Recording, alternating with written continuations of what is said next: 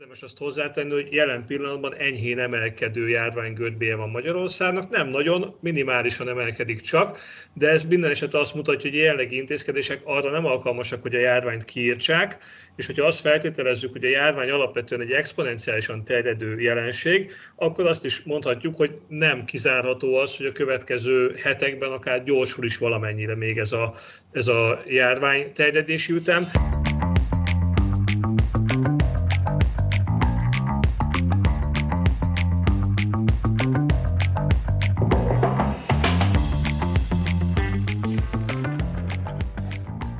Napot, sziasztok! Ez itt a Portfolio Makro podcastje, én Orosz Márton vagyok, és uh, amiről ma fogunk beszélgetni, azok, uh, azok rendkívül fajsúlyos témák lesznek, konkrétan a 2021-es év a koronavírus árnyékában, járvány, vakcina, gazdaságpolitikai lépések. És a téma komolyságához illően uh, a makro rovatból két elemző kollégám itt van velem a vonalban, Madár István. Sziasztok! És Weinhardt Attila. Sziasztok!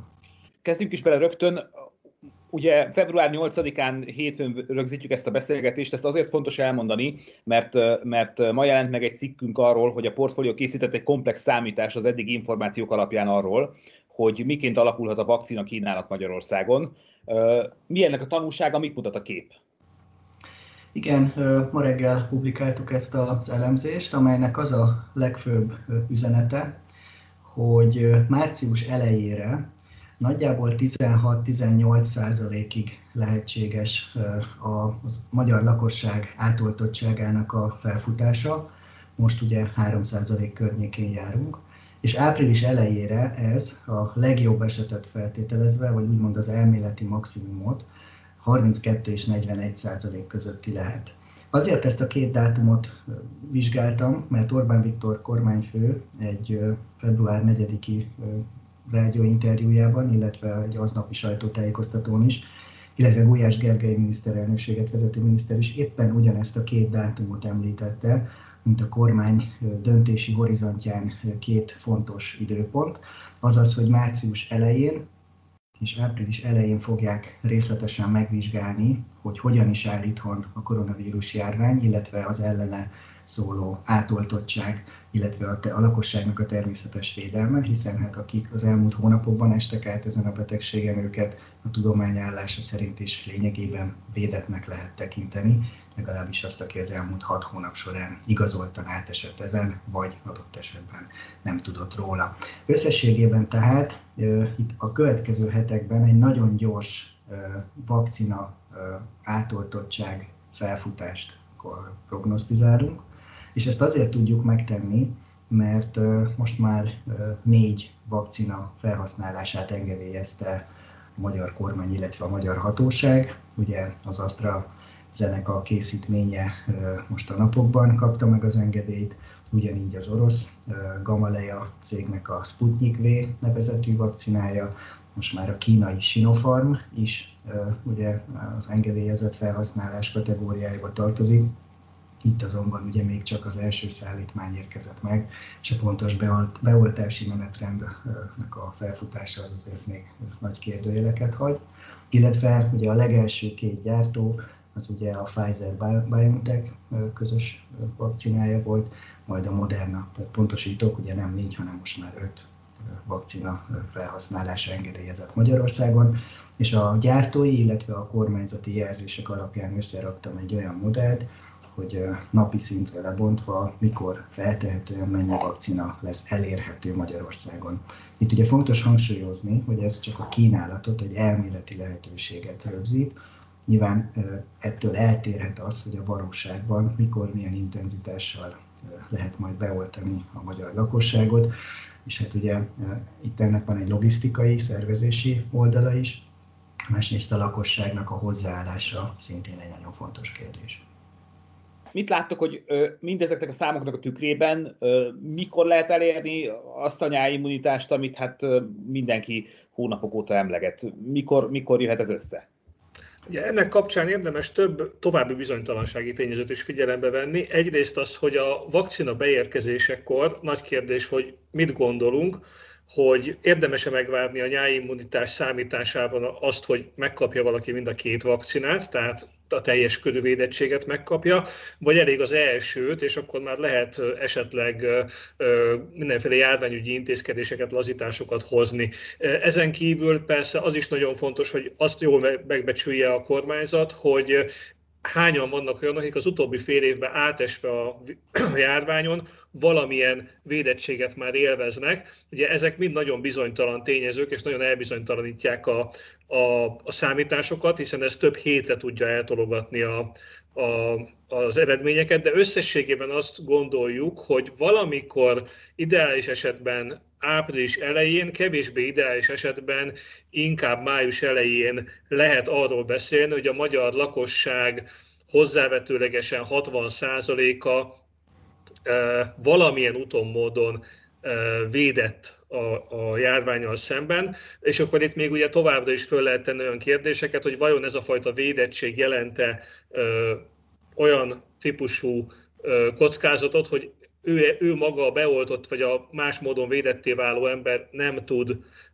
már súlyos tüneteket produkáló betegséget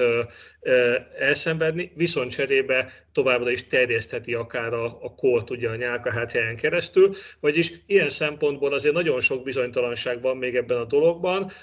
de a nyári, ha a nyári mintásról beszélünk, akkor azt gondoljuk, hogy április elejéhez képest korábban ebben reménykedni nem nagyon lehet, de hogyha nem várt kockázatok jönnek, akkor az is lehet, hogy még ennél is távolabb kell kell néznünk ezzel kapcsolatban. De tulajdonképpen ez egyik oldalról nem tűnik olyan nagyon jó hírnek, de azért ha a másik oldalról nézve, azért az elmúlt hónapokban, ha belegondolunk, hogy milyen dátumok repkedtek, mondjuk még akkor, amikor a vakcina engedélyeztetésnek a környékén sem jártunk, akkor ez az április eleje egyébként azt gondolom nem egy rossz dátum. Kétség kívül február elején azért ez még mégis azt jelenti, hogy még itt lehet, hogy van két hónapunk ebben a korlátozásos időben. Igen, én annyit tennék még hozzá egy lényeges kockázatnak, amelyet ebben az anyagban is kihangsúlyoztam, hogy azért az egy nagy kérdés, hogy a magyar lakosságnak a keleti vakcinákkal kapcsolatos hozzáállása, illetve általánosságban a vakcinákkal kapcsolatos hozzáállása az hogyan változik, hogyan alakul, azaz, hogy a most már néhány héten belül valóban százezres méretben elérhető vakcinadózist, azt lesz-e kinek beoltani. Ugye a KSH heti szinten végze, végez egy felmérést a magyar lakosság oltásra kapcsolatos hozzáállásáról, és ez most az elmúlt egy hónap tendenciái alapján azért azt világosan mutatja, hogy ahogy elérhető közelségbe válik a lakosság egyre szélesebb körének a vakcina, illetve ahogy terjed az információ a vakcinának a működéséről, az esetleges mellékhatásairól, kockázatairól, úgy enyhül az e, vakcinákkal kapcsolatos ellenségesség, vagy óvatosság, vagy idegenkedés. A legfrissebb információ szerint a január végi adatfelvételkor a választadóknak a 40%-a azt mondta, hogy ő biztosan beadná a valamelyik koronavírus elleni oltást, és további 27% mondta azt, hogy hát talán beadná, így, hogyha ezt a két tábort összeadjuk, azaz, hogy nyitott a koronavírus vakcinákkal kapcsolatos készítményekre, akkor ez ugye több mint 60 százalék, amelyet ugye a tudomány úgy mond, hogy hát ez azért minimálisan szükséges átoltottság ahhoz, hogy valamiféle nyájimmunitásról beszélni tudjunk. Tehát a legutolsó felmérés az azt vázolja, hogy már a magyar társadalom összességében kész arra a hozzáállását tekintve, hogy az oltásban el lehessen érni ezt a kívánatos küszöböt, amely ugye a, a legtöbb korlátozás feloldásához azért elengedhetetlen. És ugye amint ugye a tájékoztató kampány terjedni fog, illetve amint egyre több ember megtapasztalja a saját bőrén vagy a családtagján keresztül azt, hogy valójában nem volt komoly mellékhatása valamelyik vakcinának a beadásának, úgy azt gondolom, hogy egyre inkább fokozódni és folytatódni fog ez a nyitottság a, a vakcinákkal kapcsolatban. Ezzel kapcsolatban még annyit tennék hozzá, hogy miközben azt gondoljuk, hogy egyelőre ugye kínálati korlátos a vakcinapiac, tehát nincs elég vakcina, és mindenki attól fél, hogy előbb-utóbb keresleti korlátos lesz, tehát hogy előbb-utóbb lesz elég vakcina, csak nem lesz kinek beadni. Itt valóban azt gondoljuk, hogy talán alacsony a kockázata annak érdekes módon, hogy, hogy végül nem lesz elég, elég kereslet a vakcinákra, viszont azért szervezési munka az bőven van a kormány részéről, hiszen ugye azért a, a regisztrált, tehát akik kifejezték azt, hogy, hogy ők beadatnák a, a vakcinát, illetve ugye elérhetővé tették magukat ilyen módon a, az állami szervek számára, hogy ezt a vakcina beadást megszervezzék neki, azok még nagyon kevesen vannak. Tehát itt még azért biztosan lesz szükség további akcióra, kampányra, noszogatásra azért, hogy valóban mindenki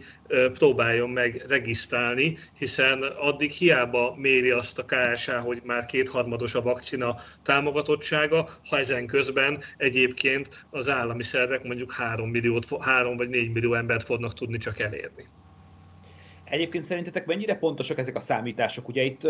elhangzott az, hogy, az, hogy sok a bizonytalanság, bizonytalansági tényező még mindig, mondjuk, a, mondjuk pedig már, már egy éve azért itt van velünk a koronavírus, de hogy mennyire lehet ezekre, ezekre alapozottan döntéseket hozni, ezek, ezekre a számításokra alapozva? Ez szintén egy nagyon nagy kérdés, és a modellben is ugye ezért hangsúlyoztam, hogy ez egy elméleti vakcina kínálat felfutás, amelyet számszerűsíteni tudtam, hiszen ugye egyszerre 6-7 irányból van legalább kockázat. Azaz, hogy a gyártók mikor, milyen ütemben tudnak szállítani akár az EU-nak, illetve az egyes tagállamoknak, illetve hogy a keleti beszerzési csatornák Ugye itt az orosz esetben 1 millió darab, vagy 1 millió főnek elegendőről, a kínai esetben 2,5 millió főnek elegendő, tehát nagyon jelentős tételekről van szó, és mindezt három, illetve négy hónapon belül kell teljesíteni a szerződés szerint. Azért ebben is vannak kockázatok, illetve az uniós beszerzési csatornán keresztül az elmúlt hetek híráramlása szintén jól mutatta, hogy azért vannak fokozott szállítási kockázatok, elég, ha csak az AstraZeneca és az Európai Bizottság közötti komoly csörtére utalni. Ugye itt arról van szó, hogy amikor tavaly ősz környékén az egyes gyártókkal leszerződött az Európai Bizottság, akkor ők egy várható szállítási menetrendet is rögzítettek, és ez alapján állították össze az egyes tagállamok a saját oltási terveiket, majd ugye január végén az AstraZeneca brit svéd gyógyszergyártó azt jelezte, hogy hát bocs, de mégse tudjunk azért annyit szállítani, hát mondjuk úgy 60%-kal kevesebbet tudunk az első negyedében szállítani. Most ez természetes, hogy felborítja így az oltási kampány elején a, a stratégiát, és ugye ez elég indulatos reakciókat vált ki politikusok különböző csapataink belül is. Ez teljesen érthető, és közben ugye ott a lakosság, amely hát ugye várná az életmentő, sok, sok társadalmi csoport számára valóban életmentő beoltást, de hát a szállító nem tud szállítani. És most azért azt látom az elmúlt napok híráramlásán is, hogy ugye az Európai Bizottság például ugye egy exportkorlátozási rendeletet is elfogadott, ennek volt azért egy nagyon komoly mellékvágánya, ugye gyakorlatilag egyoldalúan fölülírta volna így a lendület hevében az a az öt év alatt kitárgyalt Brexit megállapodást az Európai Bizottság, tehát itt azért vannak úgymond ilyen, amikor ugye a buzogány belendül, akkor azért lehet, hogy néha félrevisz. De összességében én inkább abban látom a korlátot, hogy, hogy a gyártók mennyire gyorsan tudják a kapacitásaikat csatorendbe állítani, és itt azért látok a cégek közötti együttműködéseket, szaporodó kisegítést, együttműködést, de azért brüsszeli körökben most már azt is lehet hallani, hogy felmerül gondolkodásként, hogyha nem képesek a cégek nagyon gyorsan, nagy volumenben szállítani, akkor esetleg a szabadalmaikat elveszik és kötelezően meg kell, hogy osszák az egyéb gyártókkal, gyógyszergyártókkal. Tehát azért itt, itt nagyon komoly a társadalmi és politikai nyomás is arra, és ugye érthetően üti mindenki az asztalt, hogy ha már egyszer sikerült kifejleszteni, és ha már az Európai Gyógyszerügynökség rányomta a pecsétet, akkor legyetek szívesek villámgyorsan szállítani. Ez ugye természetes, hogy az EU felől jön ez a nyomás, de hát ugye egy globális gyógyszergyártóra 180 ország felől jön a nyomás, tehát az EU-s nyomás az csak egy csatorna, és hát ugye máshol is szállítani kell. És ugye az is egy érdekes kérdés, hogy hogy az EU nagyon üti az asztalt, és minél nagyobb szállítási volumeneket követel, azzal ugye pont az EU kívüli országoknak a gyors átoltottsági lehetőségét rontja, hiszen akkor adott esetben át kell, hogy csoportosítsanak ezek a szállítók az EU-s irányba. Tehát egy nagyon-nagyon bonyolult összefüggésrendszer ez az egész, mindenki ugye a saját igazát hangsúlyozza ebben a kérdésben, de azt azért látni kell, hogy még így legalább néhány hónapra vagyunk attól a biztonságos átoltottsági szinttől, amely mellett a legtöbb gazdasági, illetve társadalmi korlátozást mind idehaza, mind az EU-ban fel lehet oldani.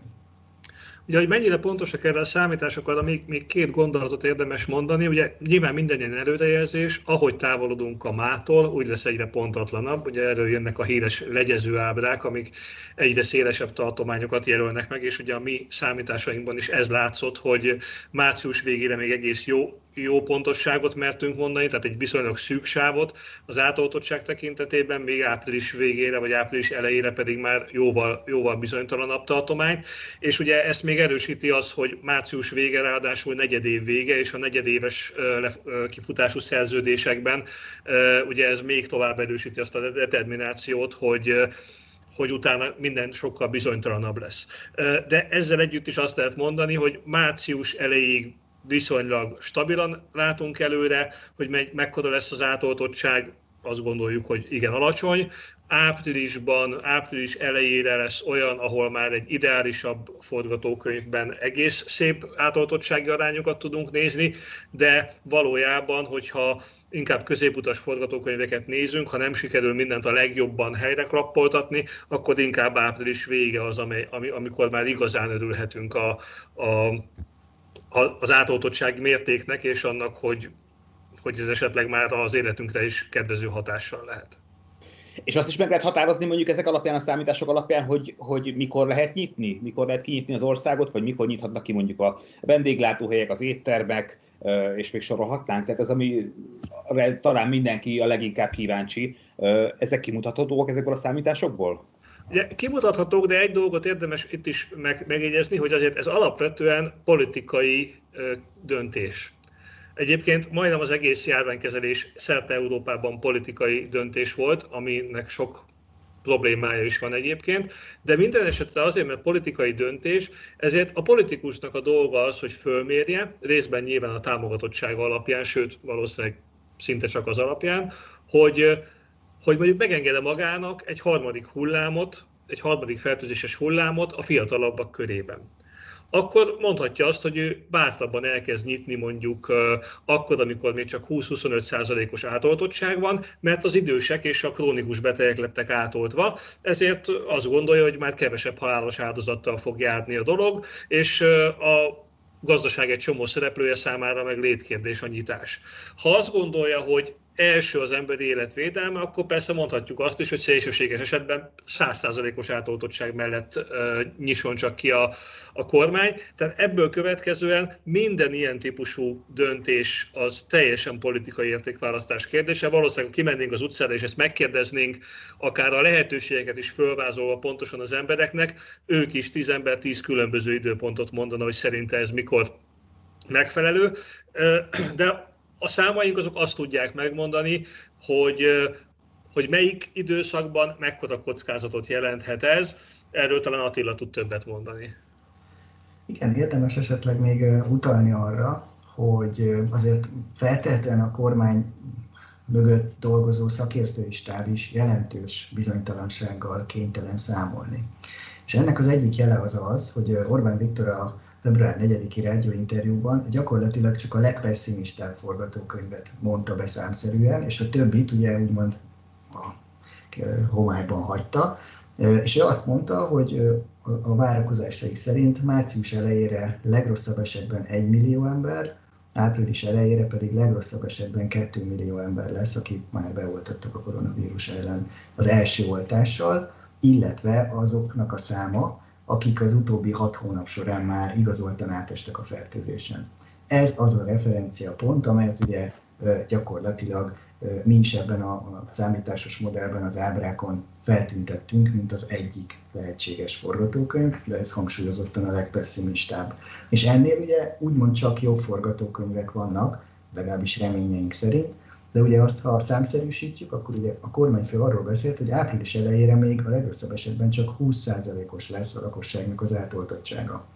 És itt kanyarodok vissza, amit az István az imént említett, ugye, mint politikai dilemma és politikai értékválasztásnak a kérdése,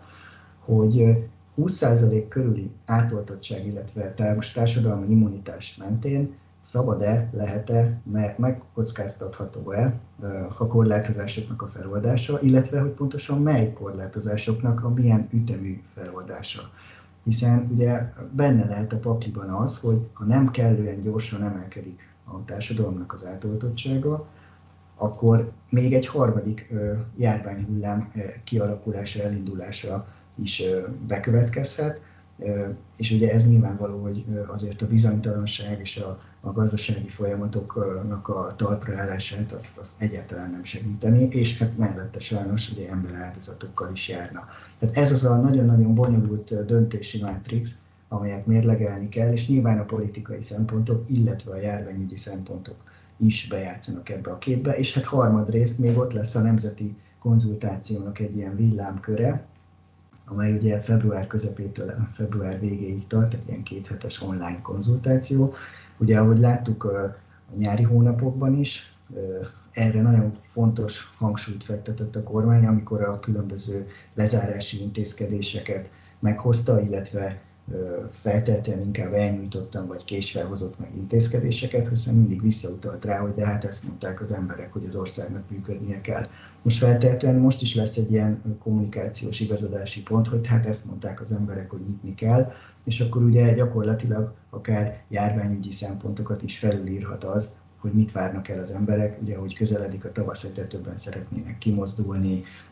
étterembe végre eljutni, egyéb kulturális programokra, társas összejövetelekre, tehát egyre nehezebb lesz úgymond visszafolytani azt a, azt a belülről eredő természetes vágyat,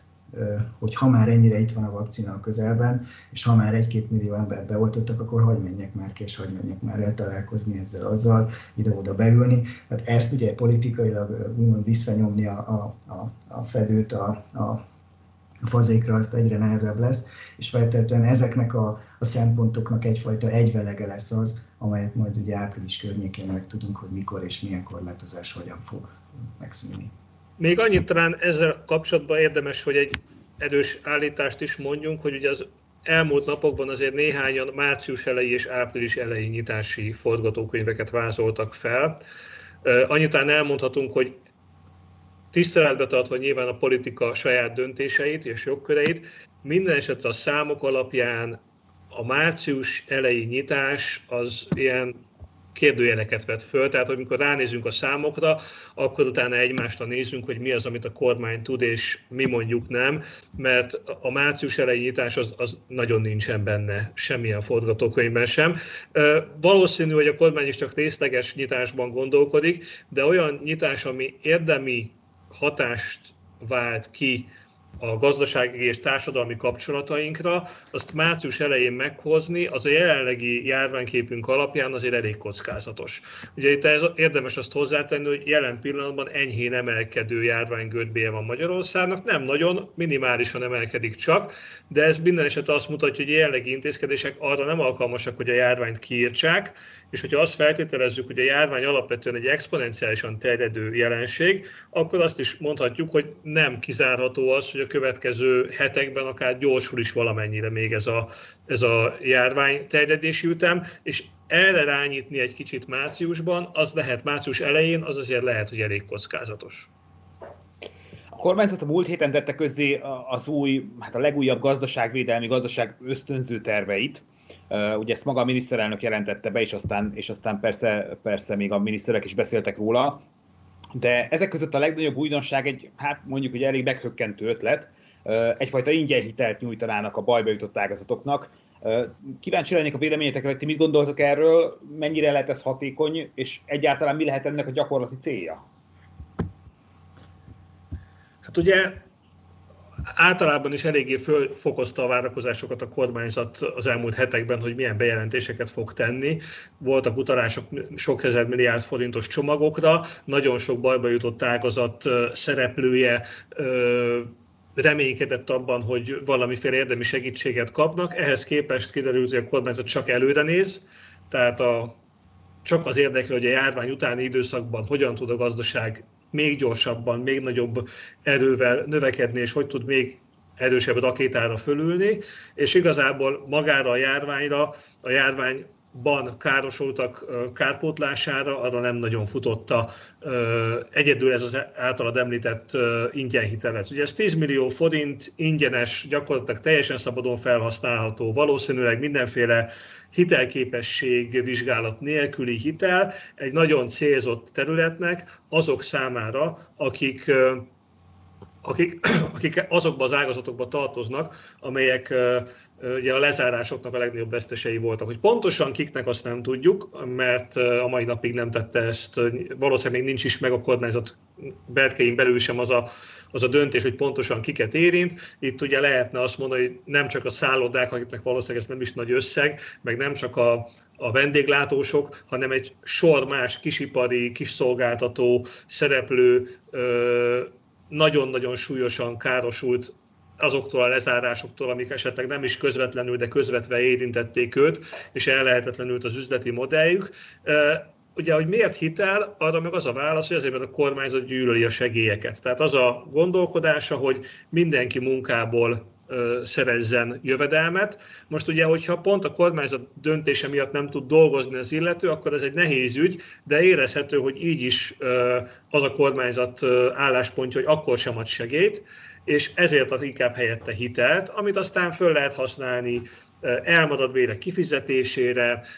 szállítók tartozásainak kifizetésére, kisebb fejlesztésekre, tehát ilyen típusú dolgokat lehet ebbe elképzelni. Nagyon valószínű, hogy, hogy óriási segítséget nem nyújt a vállalkozásoknak, tehát nem lesznek itt nagyon nagy nyereségek belül, hogy azért ezt a hitelt is előbb-utóbb vissza kell fizetni, három év moratórium után tíz évig. Ilyen alapon tehát mondhatjuk azt, hogy ez egy ilyen rövid távon egy ilyen cashflow javító intézkedés a vállalkozások számára, akik meg vannak rodjanva, de bizony a következő években ezt azért majd, ha nagyon kedvező kondíciók mellett is, de azért vissza kell fizetniük. Abba bízik a kormány nyilván, hogy akkor annyira helyreáll a rend, hogy mindenkinek ez a fajta hitelképessége, ez úgy helyreáll, hogy, hogy, hogy igazából ez nem fog problémát okozni. Még annyiban egészíteném ki az István által elmondottakat, hogy gyakorlatilag ennek a Magyar Kereskedelmi és Iparkamarai rendezvényen elhangzott kormányfői bejelentésnek, illetve az ott elhangzó egyéb információknak az volt talán a legfontosabb üzenete, hogy mivel úgy a magyar gazdaság nagy részénél nem látnak komoly problémákat a, a gazdaságpolitikai csúcsvezetők, és ezt részben akár foglalkoztatási, egyéb vállalati mutatók is jelzik. Ezért most ne a támogatásokkal foglalkozzunk, hanem itt egy hitel, hogyha valakinek ez még segít.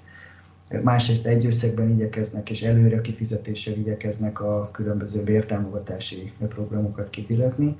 A harmadrészt valójában egy új EU-s programot lengetett be a kormány, hogy mintha ez egyfajta rövidtávú segítség lenne a gazdasági szereplőknek. Ugye itt konkrétan el is hangzott egy 6000 milliárd forintos tétel. Na most ez fontos hangsúlyozni, hogy ez az uniós koronavírus elleni helyreállítási alapnak a magyar programja. Ezt egyébként éppen a napokban fogadta el a magyar kormány. Ez a számításaim szerint nagyjából 6400 milliárd forint, és ebből a legnagyobb tétel az egy helyreállítási és ellenálló képességi eszköz, ami egy ilyen 5007-5800 milliárdos tétel, ezt feltétlenül felkerekítette a kormányfő, és ebből egyelőre annyi ismert az utóbbi napok híráramlása alapján, hogy ebből egy 1500 milliárd forintos egyetemfejlesztési program indul. Ugye itt az utóbbi hetekben ugye látjuk, hogy egyre szaporodik az alapítványi struktúrába került felsőoktatási intézményeknek a köre, és, és a, ezekben a, az egyetemi intézményekben indul el egy átfogó sok ezer, tehát egy 1500 milliárd forintos nagy program, de azért azt látni kell, és ezt a kormányfő is az egyik mondatában azért vázolta, hogy itt ebből pénz leghamarabb ősz tél környékén várható a gazdaságban. Tehát ez sem egy rövid távú, úgymond támogatási jellegű forrás, hanem inkább a problémáknak ról a, a fókusznak a, a terelése arra, hogy hát majd itt rengeteg pénz lesz, és ez majd a gazdaságba bekerülve a vérkeringés szintén erősíteni fogja. Valójában az üzenet tehát az, hogy aki még most bajban van, az vegye fel a hitelt, egyébként pedig robogunk tovább, és majd jön az uniós pénz. Ha jól értem, amit, amit, amit mondatok, akkor azt is kijelenthetjük, hogy a kormány nem annyira nézeget visszafelé, inkább, inkább úgy tűnik, hogy mindenki, főleg a vállalkozók, persze cégek, munkaadók próbálja megoldani a maga problémáját és a maga problémáit. Ezt így, ezt így kijelenthetjük? Igen, én azt gondolom kijelenthetjük, ahogy Attila is mondta, a kormánynak az a képe, hogy a válság a gazdaság nagy részét nem érinti, azokat, akiket pedig érint, ideiglenesen érint, és amint véget ér a válság a vakcinával, a vírus végével, akkor azoknak a vállalkozóknak valójában egy nagyon jelentős keresleti nyomás révén megoldódnak a problémáik, ezért igazából nem rájuk kell koncentrálni, hanem egy egészen más dologra, és hogyha ezt nagyon ilyen hirtelen huszárlépésben akarnám megválaszolni, az pedig az, hogy hogyan nyerjük meg a választást. Tehát ugye az, amit ha belegondolunk egy racionális demokrácia, demokratikus választáson hatalmat elnyert politikust mi érdekel, akkor tök logikus, hogy az, hogy nyerje meg a következő választást. Ugye ez jövő év tavaszán lesz, nagyon közel van. Ugye a kormánynak itt van a, a nyakán egy jó-rosszul kezelt, járványügyi és gazdasági értelemben jó-rosszul kezelt, de minden esetre összességében egy, egy a, a gyors növekedés időszakából egy, egy pangó visszaeső időszakba történő beleesés, ebbe az időszak, ebbe, ez az időszak, ez nyilván nem a szavazatgyűjtések időszaka. Tehát amikor 6%-kal esik a gazdaság, és ö, ö, megtorpan a gazdasági aktivitás, az nyilván nem kellemes egy ilyen, ilyen ö, hangulatban, lakossági hangulatban ráfordulni a választásokra. Viszont ugye pont ez a járvány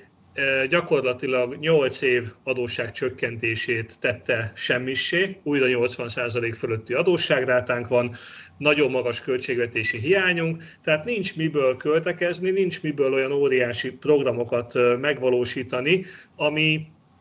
ami lehetővé tenni azt, hogy, hogy a gazdaságról újra siker, sikersztoriként tudjunk beszélni. És innen jön az, amit Attila mondott, hogy hát akkor megint vegyük elő azt, amit már egyébként többször elővettünk, jön az új 7 éves uniós költségvetési ciklus, sőt, jön hozzá a Next Generation kiegészítő alap, ami a koronavírus járvány hatásait hivatott kezelni. Ugye az EU is alapvetően előrefele nézve digitalizáció, zöld gazdaság, felsőoktatás területén vár el reformokat az országoktól, és hát milyen meglepetés, hogy akkor ugye, ha erre van pénz, akkor a kormány is azt veszi észre, hogy neki is ez a legfontosabb, és ebb, erre tud költeni, és ezért erre húzza föl a saját élénkítő programját. Ezt tekinthetjük cinizmusnak is, de ez vérracionális dolog, és teljesen logikus, hogy így működik a politika, és ezért is hallunk több ezer milliárdos fejlesztési programoktól. Ugye 6 ezer milliárd forintot mondott, mondott be egyszer a kormány, ez ugye nagyon közel van valójában ahhoz az összeghez, amit Attila is említett, hogy mennyi pénz állhat rövid távon rendelkezésre. Úgyhogy most a cél gőzerővel minél több projektet elindítani, minél több beruházást megkezdeni, hogy ezeknek a hatása érzékelhető legyen már a választások időszakára, és ott úgy forduljunk rá a, a, a választási kampány hajrájára, hogy újra egy nagyon egészséges, nagyon dinamikus, pörgő gazdaságot lássunk, mindenkinek legyen munkája, és, és mindenki úgy érezze, hogy, hogy jó úton van a gazdaság, és, és ez akár a szavazatokban is meglátszódik majd.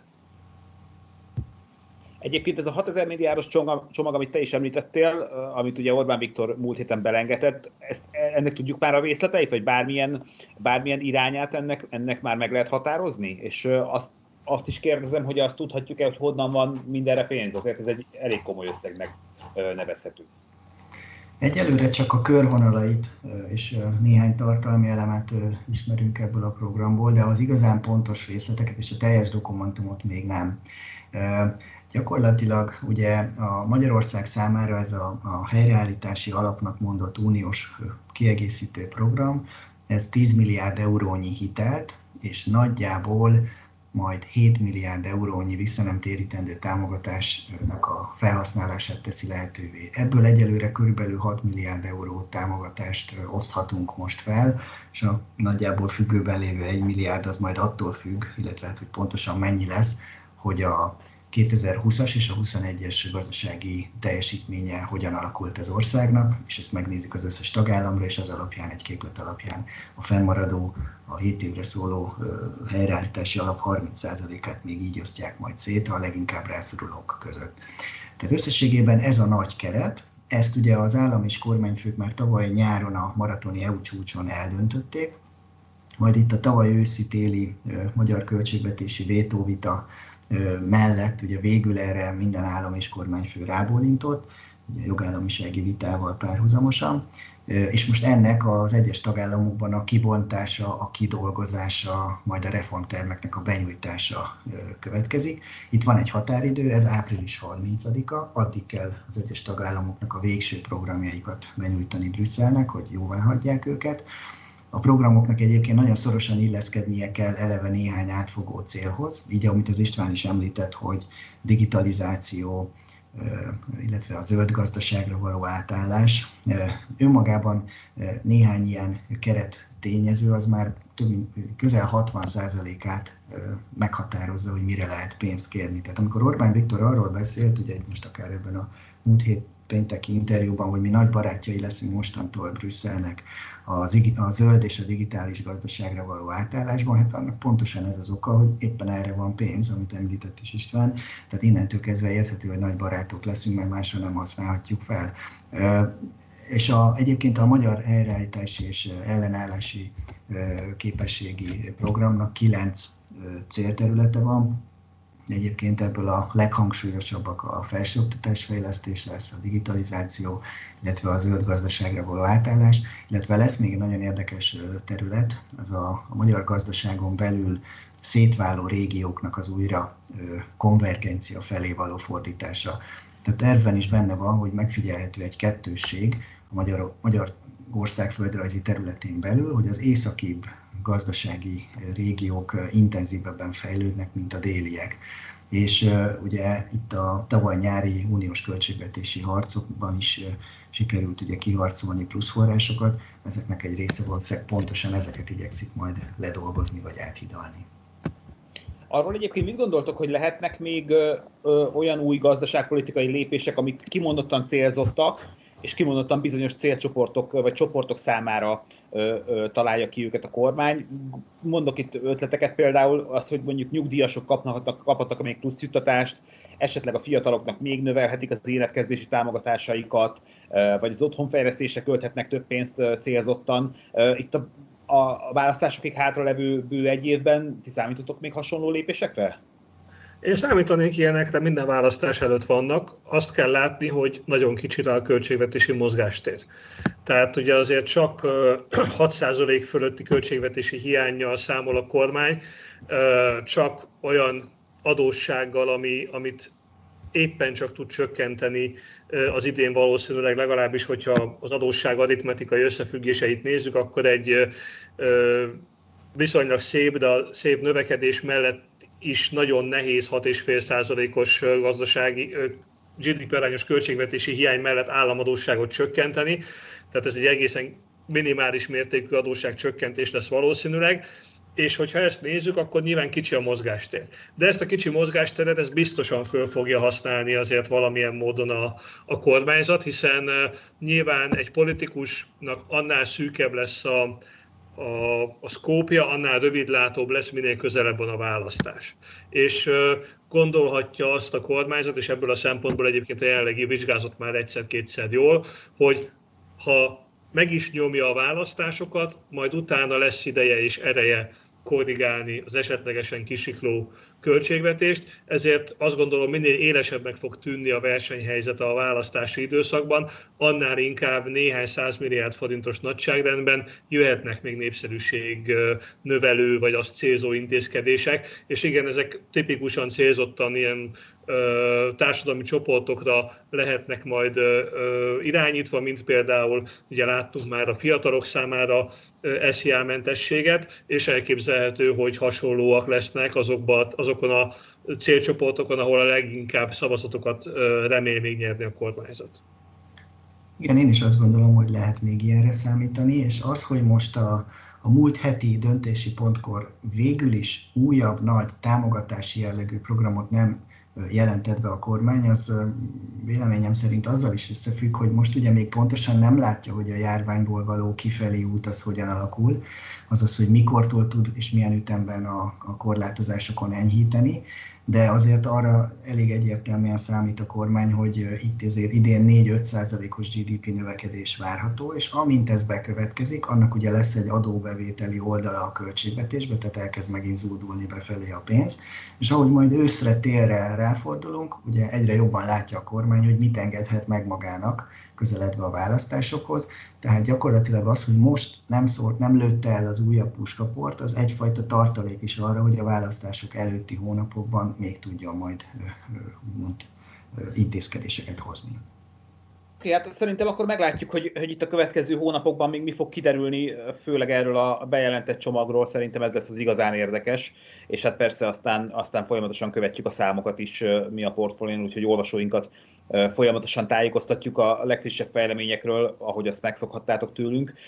Én Madár Istvánnak és Weinhardt Attilának köszönöm szépen a beszélgetést, és a hallgatóinak köszönöm a figyelmet, és ne felejtsetek el minket bekövetni Spotify-on, Apple Music-on és Soundcloud-on is, és hamarosan újabb podcast jelentkezünk. Köszönjük szépen! Köszi, sziasztok! Köszönjük szépen, sziasztok!